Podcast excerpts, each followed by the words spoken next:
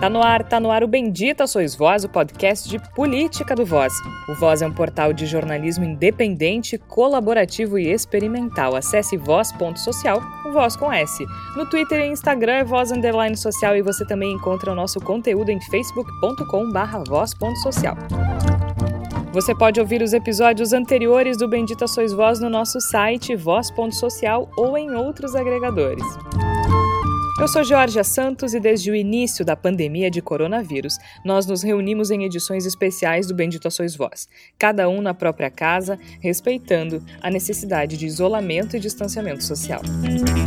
Nesta semana, o Brasil em que morrem mais de 4 mil pessoas por dia em função da Covid-19. É muito mais fácil a gente ficar quieto, se acomodar não tocar nesse assunto. No Brasil, em que morrem mais de 4 mil pessoas por dia em função da Covid-19, o presidente da República, Jair Bolsonaro, faz graça.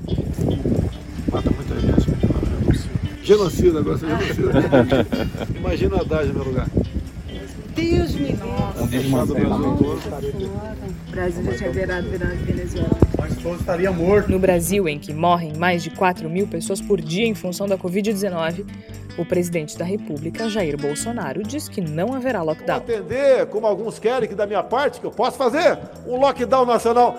Não vai ter lockdown nacional. Mas no Brasil, em que morrem mais de 4 mil pessoas por dia em função da Covid-19, temos os primeiros sinais de que o presidente da República, Jair Bolsonaro, pode estar derretendo, abrindo espaço para o Centrão e implorando para não ser abandonado pelos fascistoides que o apoiaram até aqui. Alguns indícios apontam para essa tendência. As já discutidas trocas nos ministérios, o fato de que Bolsonaro está atrás de Lula nas pesquisas, os ministros da Saúde e Relações Exteriores falando coisas normais e o embrólio no orçamento, em que ele precisa agradar o Centrão.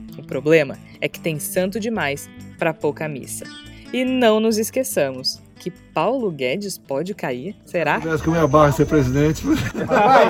Tudo isso no país em que morrem mais de 4 mil pessoas por dia em função da Covid-19. E a preocupação do governo é que os empresários possam furar a fila e conseguirem vacina antes dos grupos prioritários terminarem de ser vacinados. É coisa demais para um país só. Não há Garcia Marques, não há Dias Gomes que dê conta do que acontece no Brasil de 2021, mas eu não vou ficar aqui falando sozinha sobre isso. Estou muito bem acompanhada de Igor Natucci e Tércio Sacol. É coisa demais, né, Igor? Seja bem-vindo. Obrigado, Jorge, Tércio, ouvintes do Bendita Sois Vós é coisa demais. A gente. Toda essa tua introdução, Jorge, e ainda ficou muita coisa que poderia ser mencionada que acaba ficando naturalmente de fora, porque não tem, não há como no, na, nas fronteiras de uma simples edição de um podcast conseguir cobrir todo o caldo interminável de insanidade, de maluquice que vem tomando conta do país. Eu acho que a gente está num momento uh, onde a tragédia e a insanidade aleatória andam de lado a lado. E muito do que a gente vai discutir no programa de hoje é no sentido de tentar entender um pouco qual é o sentido de certas maluquices, de certas uh, insanidades que estão acontecendo. Isso vai dar bastante trabalho, está dando bastante trabalho, mas é o nosso dever aqui e a gente vai tentar ao máximo fazer com que haja algum sentido em meio ao caos. E vai continuar dando muito trabalho também. Agora, Tércio Sacol, pelo menos essa insanidade toda está começando a respingar no Paulo Guedes, né? Pelo menos essa insanidade toda está começando a respingar nos chamados técnicos, não é mesmo? Da, da ala técnica do governo, que eu não sei até hoje o que é isso, como se Paulo Guedes não tivesse, não, não compartilhasse das mesmas ideias de Jair Bolsonaro, Tércio Sacol, seja bem-vindo. Obrigado, Georgia, Igor, nossos ouvintes. E é muito engraçado como esses discursos uh, de ala ideológica e técnica e, e, e ala fisiológica, eles sucumbem à verdade, né? Felizmente, eles sucumbem à verdade, porque é, isso, de certa forma, é uma manobra que muitos de nós, jornalistas, é, adotaram durante o governo para fingir que nós tínhamos alguma esperança que puder, alguma coisa pudesse dar certo. E, e, era notório, desde os discursos de Ustra, mas principalmente pelos 30 anos de é, pura é, vadiagem e incompetência no Congresso, que Bolsonaro não faria um governo minimamente adequado ao que se espera é, de uma democracia liberal e principalmente que as escolhas, sim, são escolhas de pessoas que se alinham. Eu, é, para essa primeira introdução, Georgia, eu participei de um programa entrevistando o Pedro Halal, da Universidade Federal de Pelotas, e ele falou uma coisa muito interessante, né? Se eu fosse convidado para ser ministro da Saúde, eu não aceitaria, porque tem aquela velha máxima de que se há pessoas, X pessoas sentadas numa mesa, X nazistas sentados numa mesa e tu senta à mesa, há X mais um, né? Sentados a essa mesa. É, desculpa a analogia com o nazismo, eu sei que é, que é uma retórica muito fragilizada e fácil, mas a grande questão toda é que esse governo ele não nos permite dar qualquer esperança, nem na saúde, nem na economia, nem na infraestrutura, nem nos direitos humanos, a não ser que seja o seu fim. E eu acho que, como o Igor já vem anunciando nos últimos tempos aí, há vários indicadores que tem cupim comendo o governo cupim comendo por fora e cupim, cupim comendo por dentro. Alguns uh, desses resultados já começaram a aparecer e tem partes desses postes dentro do governo, como o Paulo Guedes, que aparentemente não vão ter força para sustentar até o final de 2022. Agora, Tércio, fica aqui comigo porque tu é o nosso homem da economia aqui. Vamos, vamos começar esse, esse episódio de hoje, porque tem bastante coisa para a gente destrinchar como a gente disse, o Bolsonaro está visivelmente derretendo, né? Isso não significa que ele vá perder força suficiente a ponto de não ser um candidato forte nas eleições do ano que vem. Não é isso que a gente está dizendo. Mas há sinais de que ele está se enfraquecendo, né? De que ele perde forças. A gente discutiu muito isso no último episódio, na circunstância das trocas dos seis ministérios, né? Na verdade, seis trocas e toda aquela zoeira no, no, no comando das Forças Armadas. Aquilo já foi um sinal de que ele estava fragilizado, inclusive entre os militares, talvez não entre as patentes mais baixas, mas com certeza ele não tem a mesma força uh, entre os generais e, enfim, quem manda de verdade, não é mesmo? E há alguns outros indícios, como a gente falou na abertura do episódio.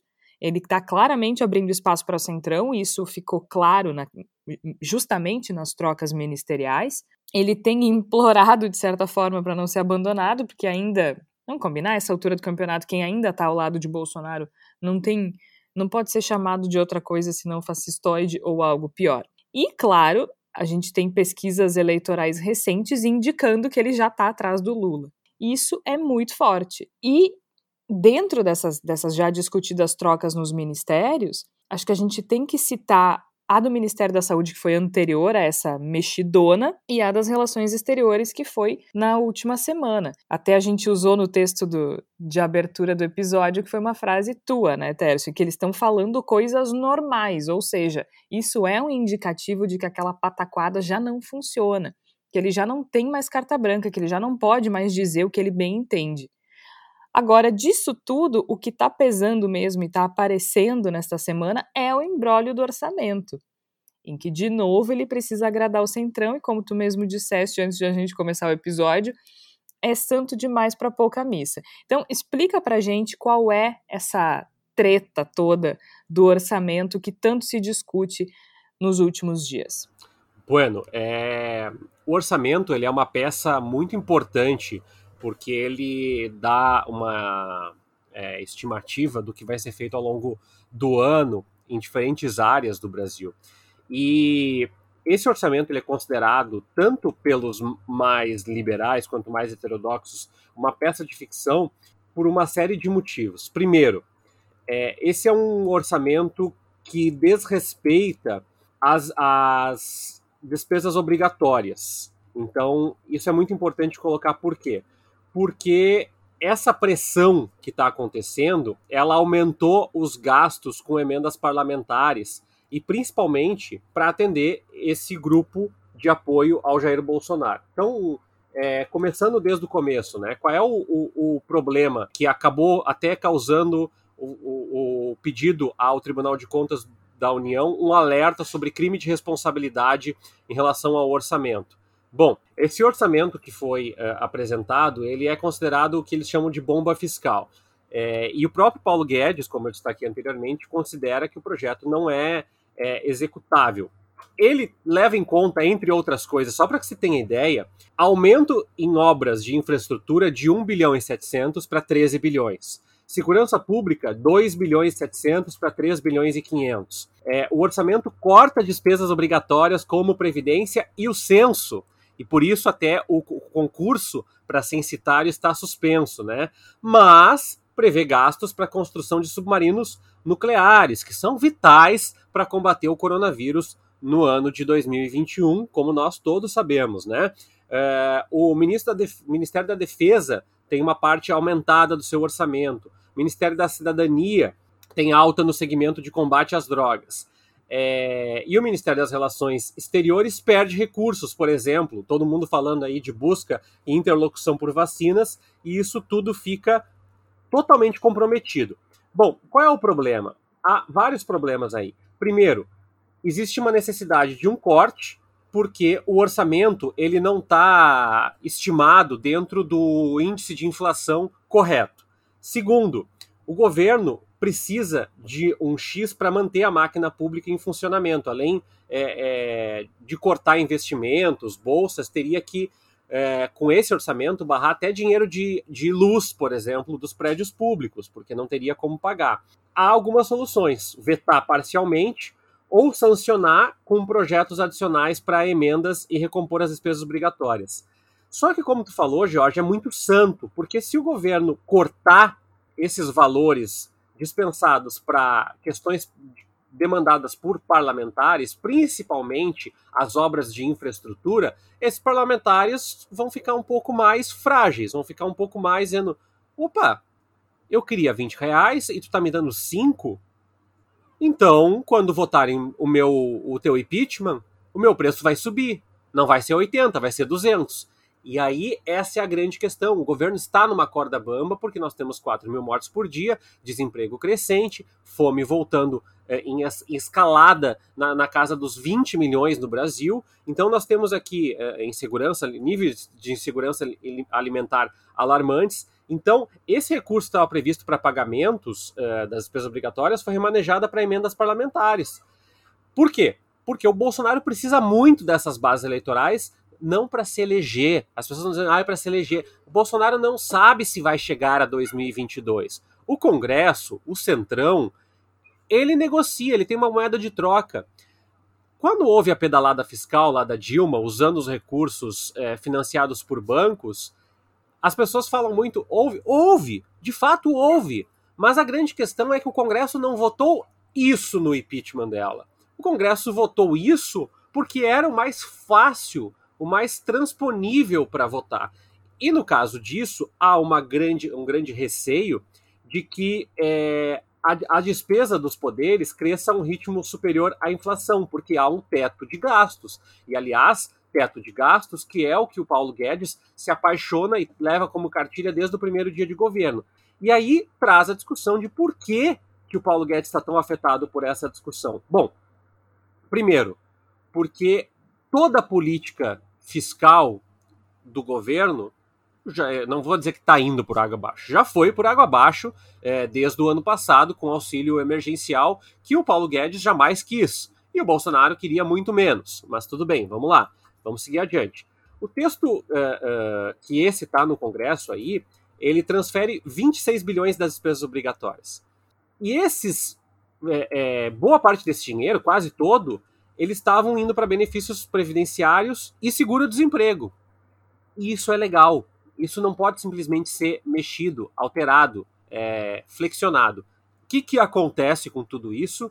Acontece que o Bolsonaro precisa de um acordo que não o coloque numa situação de responsabilidade fiscal, que não o deixe mal com o Centrão, que garanta a sua base de apoio para que não haja um impeachment caso a popularidade continue a recrudescer que mantenha o seu ministro, braço direito, uh, Paulo Guedes, posto Ipiranga, que ainda é uh, um agente de interlocução com empresários é, de extrema direita, como uh, o, o, dono da Wizard, o dono da Van, por exemplo, ainda que eles vão apoiar o Bolsonaro de qualquer forma, e também pensar que isso pode cobrar uma fatura mais adiante, Georgia, no ano eleitoral se o orçamento colapsar e o governo não tiver recursos para o básico, e eu não falo das universidades, porque o Bolsonaro não vai ter nenhum pudor em destruir as universidades e, e parte das estruturas de seguridade social,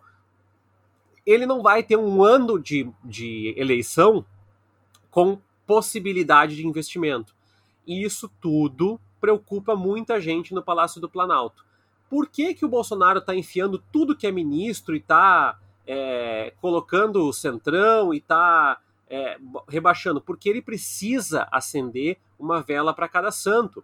Só que tem tanto santo diferente e os santos estão em tantos lugares diferentes e eles têm tantas causas diferentes que não tem vela para todo mundo. Então, em algum momento, isso vai cobrar um preço. Qual é o preço? É impeachment? É Paulo Guedes cair? É uh, um rombo fiscal maior? Não sei, não sei. A grande questão é que esse orçamento é exatamente, todo mundo fala assim, ah, uma questão técnica. Não é uma questão técnica. É, sobretudo, uma questão política de sobrevivência. O Jair Bolsonaro está tentando é, naufragar, está tentando, é, não naufragar, está tentando é, se manter boiando entre as arestas, porque realmente, se ele efetivamente tomar a decisão que se espera que seria uma decisão mais técnica de alocar recursos para o mais importante e, uh, eventualmente, uh, nesses gastos livres aí do orçamento, né, os, uh, os gastos não discricionários, no caso, né, ele teria que, de alguma forma, vetar os interesses dos parlamentares que o apoiaram, inclusive eleitos agora na Câmara e no Senado, na presidência. Então, a situação é um pouquinho mais complexa. Por fim, Jorge, a equipe do, do Guedes fez uma contraproposta para reduzir as emendas para é, é, 13 bilhões. Só que isso é menos da metade. Resta saber como que esses parlamentares, e eu não falo dos grandes, eu falo dos parlamentares que atuam em cidades de 100, 50 mil habitantes, vão reagir sabendo que não vão ter verba para colocar a ponte na sua cidade e ganhar a eleição de 2022. Vocês enxergam alguma possibilidade de o Guedes cair? Se não nos próximos dias, no próximo mês? Porque assim, me parece que ele está absolutamente enfraquecido, ele não conseguiu fazer absolutamente nada daquilo que ele se propôs. Que bom, diga-se de passagem. Acho ótimo que ele não tenha conseguido. Mas, enfim, para quem o apoiou e para quem endossa a política econômica do Paulo Guedes é, é um problema. Os, os indicadores são todos muito ruins. E ele, pessoalmente, já está bastante enfraquecido há algum tempo. Mas eu ainda não sei se o Bolsonaro tem essa coragem, a menos que ele peça para sair. Vocês enxergam isso no futuro próximo? É, passar a bola para o Igor, mas a minha sensação, se eu tivesse é, 10 moedinhas aqui, eu apostaria nove delas de que Guedes pode cair demitido, não demissionário. As pessoas. Ele não pede para sair, né? Não. Guedes é apaixonado pelo poder político que ele acha que ele tem. E principalmente porque ele é um puxa-saco de marca maior e ele não vai abandonar o Bolsonaro e ele principalmente corrobora, assim, ele não se importa que tenhamos mais de 330 mil mortes no Brasil, ele acha que isso não é importante, ele acha que a vacinação não é um caminho para salvarmos vidas, é um caminho para salvar a economia e a reputação uh, sua como ministro, e ele não hesita em ter bravatas, tem no mínimo umas 50 bravatas dizendo que com 5 bilhões nós resolvemos a pandemia, etc, etc, etc. Então a minha sensação é, Guedes pode cair? Pode. Quem vai cobrar essa conta? Centrão mas ele não cai por escolha. Ele cai demitido pelo Jair Bolsonaro, pelos deputados do Centrão ou até é, por influenciadores dentro do governo contra a, a sua política fiscal. Uh, da Argentina, né, um amigo meu da Argentina uma vez usou essa expressão e eu adotei ela para a vida. Se chama essas pessoas que falam muito e não entregam o que prometem de vendedores de fumaça. Me parece que o Paulo Guedes é um, um exemplo clássico do vendedor de fumaça. Ele, desde antes do governo tomar posse, na verdade, ele vem bravateando, ele vem prometendo coisas que sistematicamente não entrega e uma, numa reação quase de cacoete mesmo, ele continua fazendo isso, porque isso continua, de certo modo, funcionando no sentido de mantê-lo, de dar-lhe uma sobrevida como um posto Ipiranga que ele nunca foi, que ele é incapaz de ser, mas que, do ponto de vista discursivo, ainda funciona em certa medida. Me parece que Paulo Guedes ele se sustenta muito a partir de uma de uma autoilusão dos setores ligados ao capital especulativo, ao mercado financeiro, que ainda enxergam nesse governo Bolsonaro um cenário favorável para o avanço de determinadas políticas que os favorecem. Nada indica que isso vai acontecer, pelo contrário, isso não tem acontecido.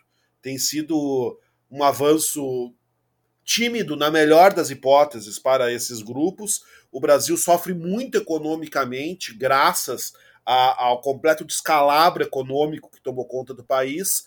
Mas a cantilena de Guedes ainda cola com determinados grupos que não querem abandoná-lo, porque abandonando-o abandonam o governo Bolsonaro e não estão dispostos a fazer um movimento desta gravidade neste momento. Então eu acho que esse endosso ainda existente em torno da figura de Paulo Guedes, mesmo que seja só a partir de, sei lá, de, de uma ilusão de imagens arquétipas que se, que se mantém por cima do Paulo Guedes, e ainda dá a ele uma certa sustentação como figura, entre aspas, e, e deixando claro que eu não acredito nisso, né? Mas a figura, entre aspas, racional, entre aspas, razoável desse governo. No mais, eu concordo plenamente com o Tércio. Eu acho que uma saída de Paulo Guedes se daria por uma demissão do Paulo Guedes, com a cabeça de Paulo Guedes sendo exigida pelo Centrão. É esse caminho que eu consigo ver acontecendo para uma saída de Paulo Guedes. Bolsonaro, de uh, caso por vontade própria, não me parece disposto a demitido, e Paulo Guedes é uma figura que se agarrou com tanta. Com, com tanto denodo, com tanta vontade a teta do governo federal que não vai largar por vontade própria. Ele ameaça, se quiserem eu saio, mas ele sabe que a sua saída é muito negativa para o governo e o governo sempre vai fazer uma especulação extra para que ele permaneça. Então eu acho que é por aí. Paulo Guedes me parece que não sai tão cedo, porque não é tão cedo que aqueles que eventualmente possam querer sua demissão terão as cartas na mão para conseguir fazer isso acontecer. Agora, Igor, mesmo ele ficando, ele claramente está enfraquecido, senão a gente não estaria aqui discutindo a possibilidade de ele sair, né? Mesmo que ele não saia, só o simples fato de a gente ventilar essa possibilidade já é um sinal de enfraquecimento. E me parece que o enfraquecimento do Paulo Guedes, ele também é o enfraquecimento do Bolsonaro, né? Uhum. Eu acho que a gente listou alguns indícios lá no início do episódio, algumas tendências que apontam para para alguns indícios de que Bolsonaro está derretendo, né? E um deles, eu acho que é esse enfraquecimento do Paulo Guedes. Só que aí, desculpa, só que aí tem uma bola de neve rolando nessa história, né? A gente tem o Centrão atropelando o Bolsonaro, a gente tem o Lula disparando nas pesquisas e ele, né? Ele, a existência do Bolsonaro enfraquece o Bolsonaro, porque todo dia ele consegue uh, lidar com a pandemia de uma forma pior e mais tosca e mais cruel e mais torpe.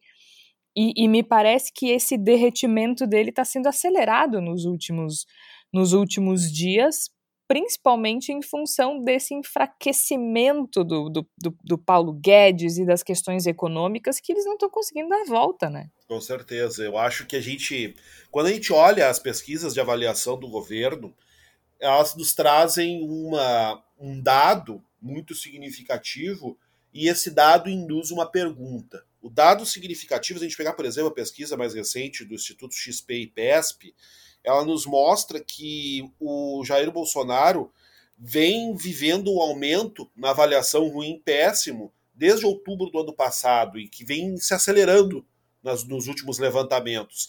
Ao contrário, o ótimo bom só vem apontando para baixo desde dezembro. E aí essas coisas elas nos, nos impõem uma pergunta: o que, que vem acontecendo desde outubro do ano passado que faz com que cada vez menos pessoas aprovem e cada vez mais pessoas desaprovem o governo Jair Bolsonaro. E, e é interessante porque, embora haja uma oscilação no regular, ela é pouco perceptível. Ela não é acentuada. É uma queda, mas é uma queda muito, muito mais suave do que a gente está percebendo nas curvas de ruim, péssimo e de ótimo, bom. Ou seja, a, o indicativo, a, o que nos parece que está acontecendo é que as pessoas estão mudando de ideia com relação a Jair Bolsonaro. E por que, que isso tem acontecido? Bom, aí a gente começa a puxar pela memória as coisas que vem acontecendo desde outubro e que ajudam a compreender. A gente tem o exacerbamento da pandemia, cada vez mais, mais forte, o fim das parcelas do auxílio emergencial, da, da, da primeiro estoque das parcelas do auxílio emergencial e o valor uh, tragicômico, patético, que está sendo entregue agora como segunda parcela do auxílio emergencial. A gente tem o aumento do desemprego, a, escalada escandalosa da inflação, que é um. É, parece que é um elemento que se coloca para debaixo do tapete, né? Todo mundo percebe ao ir no supermercado que está pagando para comprar um litro de óleo de cozinha o triplo do que pagava no começo do ano passado, mas isso é jogado para baixo do tapete, não entra como assunto, ainda não está na, de, maneira definitiva na esfera pública a discussão sobre a, a, o encarecimento imenso da, da, da manutenção da vida no Brasil. E isso são todas são coisas com as quais o governo de Jair Bolsonaro se mostra inerte, se mostra incapaz de lidar. Ele, nos discursos, tenta apontar para um lado que não é importante, ou para o outro lado de que essas coisas estão sendo solucionadas, de que há uma perseguição por parte da imprensa, mas a percepção das pessoas me parece muito clara de que o governo não faz nada, de que as coisas estão acontecendo e o governo não está fazendo nada. E tudo isso se potencializa a partir da chegada do Lula no cenário, porque o Lula realmente pegou, um, botou um coolerzinho de cerveja, uma cadeirinha de praia, se instalou na mente de Jair Bolsonaro de uma maneira realmente muito impressionante. Tudo isso me parece que soma a essa crescente percepção de que a economia não vai decolar, de que a, de que a curva, né, o crescimento em V simplesmente não é impossível de acontecer, de que as quimeras, que a, até podemos dizer os estelionatos que vêm sendo feitos por, por Paulo Guedes, uma figura que fala muito e entrega nada, nem é pouco, não entrega nada, então, todas essas coisas também têm contribuído para que haja uma queda de apoio de Jair Bolsonaro, não só na percepção da população, mas também nas figuras que decidem. E me parece que tudo que Bolsonaro tem feito nas últimas semanas, e a gente tem que analisar com calma, porque muitas vezes se cria uma sensação de que, bom, aconteceu tal coisa, então Bolsonaro, na verdade, não está fraco, ele, ele está forte. Do mesmo modo que a gente tem que olhar as curvas das pesquisas eleitorais e não apenas os númerozinhos que surgem em um levantamento específico, a gente tem que olhar as curvas do pensamento das pessoas e do pensamento dos, dos grupos de poder que apoiam Jair Bolsonaro, mais do que acontecimentos pontuais. E me parece que essas duas curvas apontam para um enfraquecimento crescente de Jair Bolsonaro, que eu não sei se vai dar em impeachment, não sei se vai dar em mais entrega de cargos para o Centrão, eu não sei se vai forçar uma mudança efetiva e mais acentuada de política no que se refere ao coronavírus, realmente não sei. Mas me parece que o dado está posto. Jair Bolsonaro está cada vez menos firme no trono, por mais que ele goste de gritar que é o dono do poder, que ele estala os dedos e, se for o caso, há um recrudescimento. Não me parece esse o caso. Me parece que Jair Bolsonaro está cada vez mais enfraquecido e cada vez mais tendo que acender velas para mais santos do que ele é capaz de louvar para tentar sobreviver politicamente. Até porque, né? Desculpa, Jorge, mas assim, até porque eu reforço aquilo que eu falei no, no final do programa passado. Se, se, ah, eu vou fazer o exército, eu vou matar vocês. Então vem, vem. Exato, exato. Mas né? vem agora, mas vem agora. É, a gente tá esperando sentado. É, é isso, né, cara? É uma, é uma coisa tão infantil que só, só assim, a gente tem que responder assim mesmo. É, então vem. Eu acho que isso aí tem, tem que dizer, dá o golpe então. Tá tão poderoso pra dar o golpe, dá o golpe de uma vez. Parece aquela criança que diz, ó, oh, eu vou bater, hein? Eu vou pra briga, hein? Então dá o golpe ah, de uma ah. vez. Ah, o meu exército, o meu exército. Tá bom. Junta o teu exército. Vamos ver o que vai acontecer. É... Ah, porque como ele ameaçou aquela. Vai sobrar pra pólvora na, na, lá na Amazônia. Tá, junta toda a pólvora do exército, coloca ali no, na, no quartinho 3x3. É, é, é, é, a gente, como jornalista, George Igor, a gente deu, deu muito palanque para esse tipo de discurso é, ameaçador, intimidador, sem o devido respaldo. E aí eu concordo com o Igor que parte da, da esquerda e, e, até da, da centro-direita, da centro-esquerda, é, faz muito alarde em cima do que não tem que fazer. E aí a gente fala assim: olha, é muito grave, é muito grave isso. Tá bom, é, é grave, mas assim, mais grave é 4 mil pessoas morrerem e a gente não ter um laboratório novo é, é, contratado no ano passado para fornecer uh, vacinas. Mais grave é ele dá um tapa e esconde a mão, porque o ministro da Saúde fala que não é para usar tratamento precoce ou não comprovado, e o Bolsonaro vai lá, faz ah. uma live e diz que tem que usar igual. Isso é grave. Agora ele chama de tratamento imediato, Tércio. Não é mais tratamento precoce, é tratamento imediato. Porque, né, afinal de contas, eu tava na dúvida essa semana, né? Como é que essa pessoa já tá doente, como é que o tratamento é precoce? E, e ele repetiu isso hoje, há pouco. Hoje a gente tá gravando na quarta-feira, dia 7 de abril. Ele tava em Santa Catarina, ele tá em Santa Catarina, em Chapecó, e ele disse. é, Ele disse que o HIV não foi combatido quando surgiu porque atingia pessoas com comportamentos sexuais diferenciados e usuários de droga. Olha, olha o nível da pessoa que está no governo. E que na África não existe nada e que tem uma conspiração global contra o que ele chama de tratamento imediato de Covid. Então agora ele também ele, ele, ele vai ele vai mudando aquilo que ele mesmo diz, né? E há quem acredite. Inclusive o nesse mesmo discurso, lá em Chapecó, ele repetiu mais de uma vez uh, que acabou com a corrupção no Brasil e no palanque ao lado dele está o prefeito João Rodrigues, condenado e preso em 2018 por fraude em licitação. No mesmo. É, é uma coisa linda, né? Não precisa nem se esforçar muito. No mesmo discurso, ele fez pressão uh, sobre o Supremo, né, que hoje tem a Hoje o, o, Supremo Tribunal Federal julga a reabertura das igrejas na pandemia.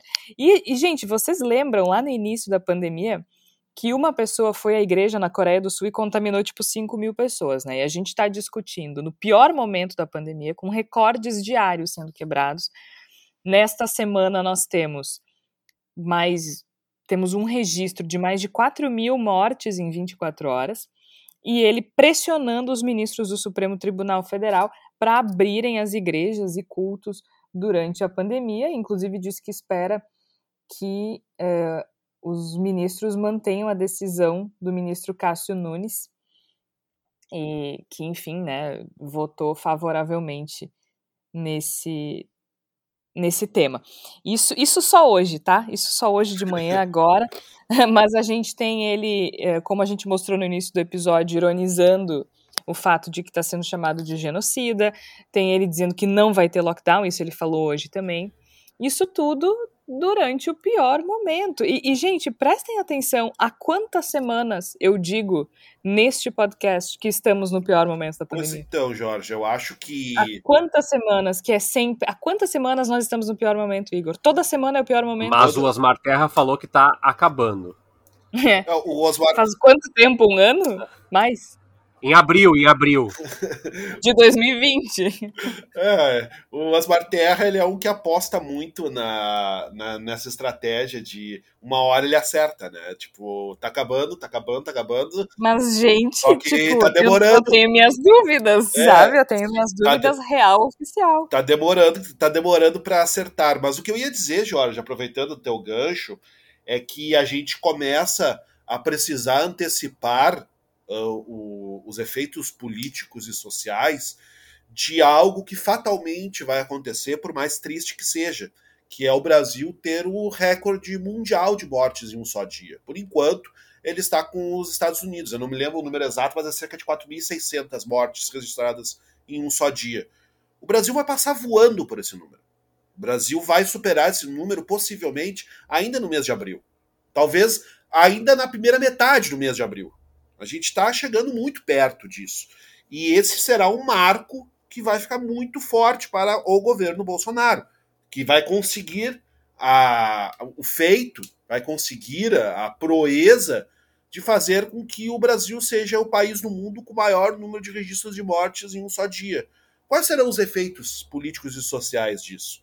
A gente tem que começar a pensar a respeito disso e nós não temos muito tempo para pensar sobre isso, porque é questão de semanas até nós chegarmos nesse patamar, porque nós não, por mais que a gente tenha sinais de que o lockdown, de que o fechamento é uma medida funcional, e a gente teve agora o São Paulo anunciou, se não me engano, foi ontem, que começou a ter uma, uma curva negativa nas internações.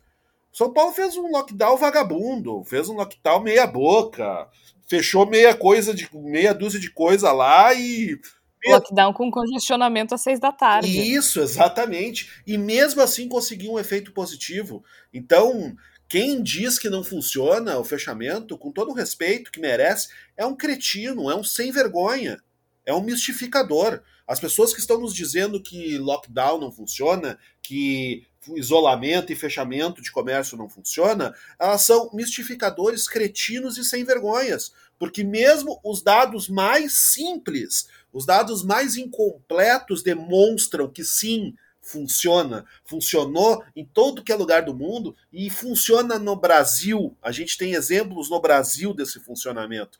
Mas há uma, um apego tão grande a determinados interesses que se transforma numa negação à beira da seita. Né? Não, nós não vamos fazer o lockdown, e, e, e, quando fala, quando comete essa fala, Jair Bolsonaro, de que não vai ter lockdown, e faz, traz todos esses exemplos de HIV monstruosos que a Jorge citou, ele está demonstrando duas coisas. Primeiro, que ele é um cretino, e isso a gente já sabe muito bem, né? Acho que não faltam demonstrações da cretinice do presidente da República em segundo lugar, demonstra que ele acredita sinceramente que a verdade está na sua palavra, seja lá o que a sua palavra diz. Ele pode contradizer a si mesmo, porque, como líder de seita, a verdade é o que é dito por Jair Bolsonaro no presente, não o que ele disse no passado. O que interessa como verdade é exclusivamente o que está sendo dito agora. Idiotas somos nós que nos preocupamos com o que ele disse no passado, porque o que interessa é que ele tem a voz agora, e que ele, sei lá o que ele diz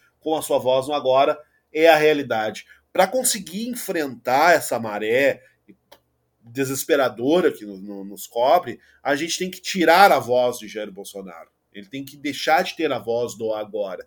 Essa é a grande tarefa, essa é a grande dificuldade que nós temos nesse momento absolutamente desesperador que a gente está vivendo. Até porque agora a voz dele está empenhada em aumentar a, a, circulação de pessoas com a liberação das igrejas e dos cultos religiosos de maneira geral, e também de facilitar que os empresários furem a fila, né? Isso, aliás, vamos, justiça seja feita, essa não é, esse não é um esforço somente de de Jair Bolsonaro, é um esforço de Jair Bolsonaro, do senhor Arthur Lira, presidente da Câmara dos Deputados, e do Centrão de uma maneira geral. Para quem não está entendendo, o pessoal está tentando reescrever as regras, porque hoje, se os empresários comprarem alguma vacina, enquanto não terminar a vacinação dos grupos prioritários, eles devem doar 100% dessas doses para o SUS.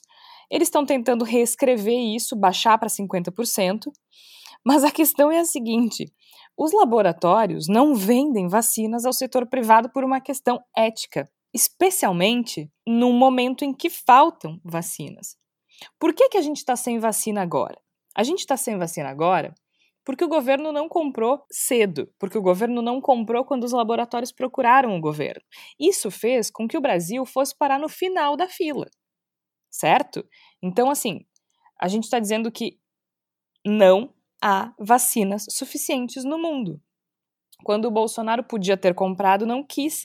Agora nós estamos no final da fila, precisamos esperar. E os laboratórios não vendem vacinas ao setor privado por uma questão ética.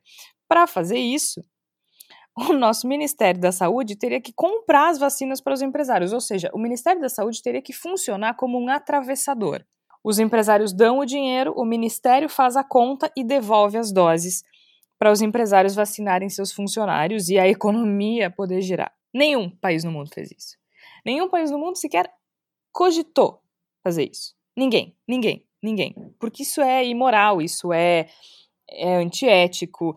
E, e assim, De novo, nós estamos num país em que morrem mais de 4 mil pessoas por dia em função da Covid-19 e a preocupação do governo é aumentar a circulação de pessoas, insistir num tratamento que é ineficaz e perigoso, porque as pessoas já estão tendo problemas, problemas renais e hepáticos em função da cloroquina combinada com azitromicina e mais a ivermectina, e agora tentando transformar o governo num atravessador para agradar Luciano Hang e, e, o tal do Wizard. Então, assim, é isso, é só isso que o governo federal está fazendo para conter a crise no Brasil, para conter essa crise de saúde pública, essa pandemia que está dizimando os brasileiros. Nós estamos morrendo sufocados e tudo que o governo faz é incentivar a aglomeração, insistir num tratamento que não só não funciona contra a Covid, como é perigoso para outras coisas, e tentar facilitar a vida dos empresários. E assim, né, Georgia, se me permite rapidinho,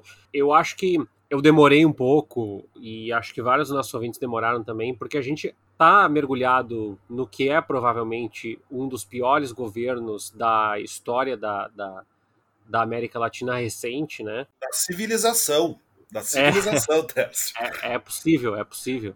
A gente fica com a sensação de expectativa, né? Assim, ai, quando é que será que vão nos vacinar? Quando é que será que vão, né? Tantas coisas assim, vão distribuir máscaras ou qualquer coisa. E eu acho que esses últimos dias eles, eles foram pródigos em me dar um choque de realidade de que nós não podemos esperar o governo fazer nada. Tudo que surgiu até agora foi a forceps. As vacinas do Instituto Butantan são, em grande parte, coordenação do governo é, de João Dória e do próprio empenho do Instituto Butantan. Uh, as máscaras são, em grande parte, articulação de empresas, de é, cientistas que têm orientado o uso correto das, das máscaras corretas também, como a PFF2, é, do próprio jornalismo com o serviço que tem prestado. Quando a gente fala de é, leis é, que, que permitam que daqui a pouco empresas é, paguem menos ou não contribuam com o FGTS, foi tudo pressão de Congresso. Ou seja, nada que, que foi feito efetivamente e que impactou positivamente as empresas, as pessoas, a saúde, veio do governo. Do governo só veio piora, só veio desgraça, só veio dor, só veio tortura, só veio ódio. Então, o, é, é, importante que a gente acredite, e eu não estou falando isso para desestimular ninguém, tá, Jorge Igor? Não é isso. Eu, pelo contrário, eu acho que as pessoas têm que achar os caminhos certos de buscar isso. Então, assim, se, esperar. O governo deveria falar sobre o uso de máscara. O governo não vai falar. O governo é contra a máscara. O Bolsonaro é contra a máscara. Então, vamos fazer campanha educativa, vamos usar o jornalismo como canal de educação para isso, vamos fazer live, vamos conversar com funcionários, com vizinhos. É, ah, a vacina. A vacina, o governo não está capitaneando. Então, vamos fazer pressão no Congresso para fazer pressão no Ministério das Relações Exteriores para fazer um, é, um, um, uma negociação junto aos países e laboratórios potenciais de fornecimento de vacinas. Ah, vamos combater o tratamento precoce. Não é o governo que vai fazer isso. O ministro da Saúde está submetido ao negacionismo do Bolsonaro, ainda que tenha um discurso um pouco mais pragmático do que uh, uh, foi o do, do Pazuello. Mesmo assim, não é esse o caminho, não é o caminho do governo para falar de combate a tratamento precoce ou imediato, o nome que queiram dar. Então, é o jornalismo o caminho para fazer isso? São entrevistas de médicos? São campanhas de alerta? Não sei, são cartazes na rua? Não sei. Mas eu acho que é importante. E eu, eu é, tenho sentido um pouco isso, assim. Já percebemos que nós não vamos sair dessa pandemia com nenhum empenho do governo. Pelo contrário, nós vamos sair da pandemia apesar do governo. Então o governo nos empurra para um lado e nós temos que nos empurrar para o outro, puxar para o outro. Nesse sentido, é muito importante que a gente tenha essa clareza de que vacina, máscara, distanciamento, campanhas, é, informação, qualidade de atendimento não virá de governo, ainda que seja papel do governo, a gente tem que buscar instrumentos para que a gente não perca. E eu acho que parte dos nossos ouvintes tem sentido isso. É, muitas pessoas próximas da gente têm perdido a vida ou ficado internados com sequelas gravíssimas. E o que, que o governo faz agora, como o levantamento do jornal o Globo mostra? Milhares, dezenas de milhares de pessoas vão registrar aí nos próximos meses é, problemas é, renais, problemas pancreáticos, problemas neurológicos decorrentes ou de tratamentos que não existem ou de falta de estrutura para atendimento decorrente da incompetência do governo federal também. E a gente está sujeito a isso, né? Então é muito importante que a gente continue com todos os cuidados recomendados lá no início da pandemia, né, gente? Isolamento sempre que possível, distanciamento, uso de máscara, preferencialmente a PFF2, que é uma máscara mais segura. E é barata, gente, custa dois, três reais nas ferragens, é só fazer uma pesquisa. Ela é super acessível, é mais barata que as máscaras de tecido. E álcool gel, né? Higienização das mãos e não, gente, sem festinha, sem aglomeração, porque. E aqui eu quero fazer um, um, um breve elogio ao povo brasileiro. Eu sei que vocês vão me chamar de louca. Mas eu tenho visto muita gente falar que brasileiro é isso, brasileiro é aquilo, brasileiro não respeita, brasileiro não tá nem aí para ninguém, brasileiro não é empático, brasileiro não, não entende nada de coletivo. Gente, se há brasileiros aglomerados fazendo festa, é porque existe um governo que não só permite como incentiva. Se no Reino Unido o governo permitisse, também teria festas e gente aglomerada. No Reino Unido, acho que morreram 20 pessoas ontem e lá eles estão em lockdown. Eles podem se reunir somente ao ar livre e no máximo seis pessoas ao mesmo tempo. Então, assim, não, o brasileiro não é a pior pessoa do mundo, o brasileiro não é a pessoa mais ignorante, mais tosca, mais uh, menos empática. O brasileiro faz o que o governo permite. Vocês acham que se o governo do Reino Unido permitisse festas, os britânicos não fariam festa? Se o governo português permitisse festa, os portugueses não fariam festa? Se o governo francês permitisse aglomerações, os franceses não aglomerariam? Então eu acho que o elogio que eu dou é a gente está conseguindo sobreviver, como bem disse o Tércio, apesar do governo. Não, a gente não está conseguindo sobreviver, né? a gente está morrendo, mas vocês entenderam o que eu quis dizer. Sim, a gente está atravessando essa pandemia apesar desse governo. Eu acho que se não tivesse pessoas que tomassem esses cuidados apesar desse governo, seria muito pior. Então, assim, eu não acho que o brasileiro seja podre. O governo é podre. Este governo é podre. Eu concordo completamente contigo, Jorge, e retomo uma coisa que eu disse lá no ano passado, não vou saber exatamente em que altura, mas eu falei. Se não fosse. Se o povo brasileiro não fosse o povo brasileiro, talvez nós já estivéssemos com, sei lá, 700 mil mortos no, no país. Isso, foi isso que eu quis dizer. Eu, inclusive, lembro dessa tua fala lá no início da pandemia, né, Igor? Exato. Deve fazer quase um ano. Quase já. um ano. E então me parece que a gente não pode assumir, enquanto modelo de análise, o mesmo desprezo que o governo federal demonstra pela população brasileira. A gente não pode achar que, que a população brasileira tem que se virar do mesmo modo que o governo federal acha que a população brasileira tem que se virar. Quem tem que dar diretrizes para a população é o governo. Toda a responsabilidade, cada uma dessas mortes é responsabilidade do governo federal e não das pessoas que estão lutando para não morrer ou infelizmente acabaram morrendo. Perfeito, a gente vai chegando agora então ao final, a nossa palavra da salvação, e eu quero começar é, sugerindo uma novela antiquíssima, tá, gente? Da década de 70, mas que está disponível no Globoplay, que é o Bem Amado.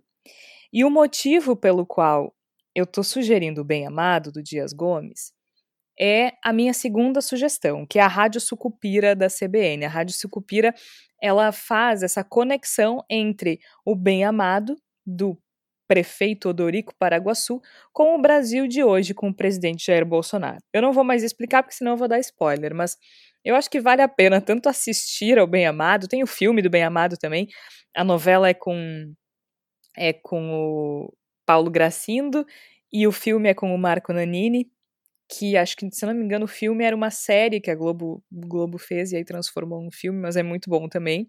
E a Rádio Sucupira da Rádio CBN. Tércio Sacol, o que é que tu tens pra gente nessa semana? É, é uma dica pessoal, não tem a ver com o tema do programa, nem com nada. É, acho que eu já comentei isso aqui, né? Uh, desde o início da pandemia, eu descobri uma capacidade minha, um talento, técnica, chamem de como quiser, que eu sou um, um bom confeiteiro. É, então eu tenho feito coisas na pandemia, coisas bacanas, às vezes não certo. Tem torturado os teus seguidores no Twitter, é isso que tu tem feito. Fala Isso. a verdade aqui nesse programa. Então, é, exemplos, né? Pro ano novo eu fiz um, um bolo de champanhe com frutas vermelhas, eu tenho feito sorvete, é, eu tenho, eu já fiz muffin, brownie, branco, chocolate branco, chocolate preto, tudo que vocês imaginarem, assim, eu tenho me testado, eu tenho me desafiado a fazer.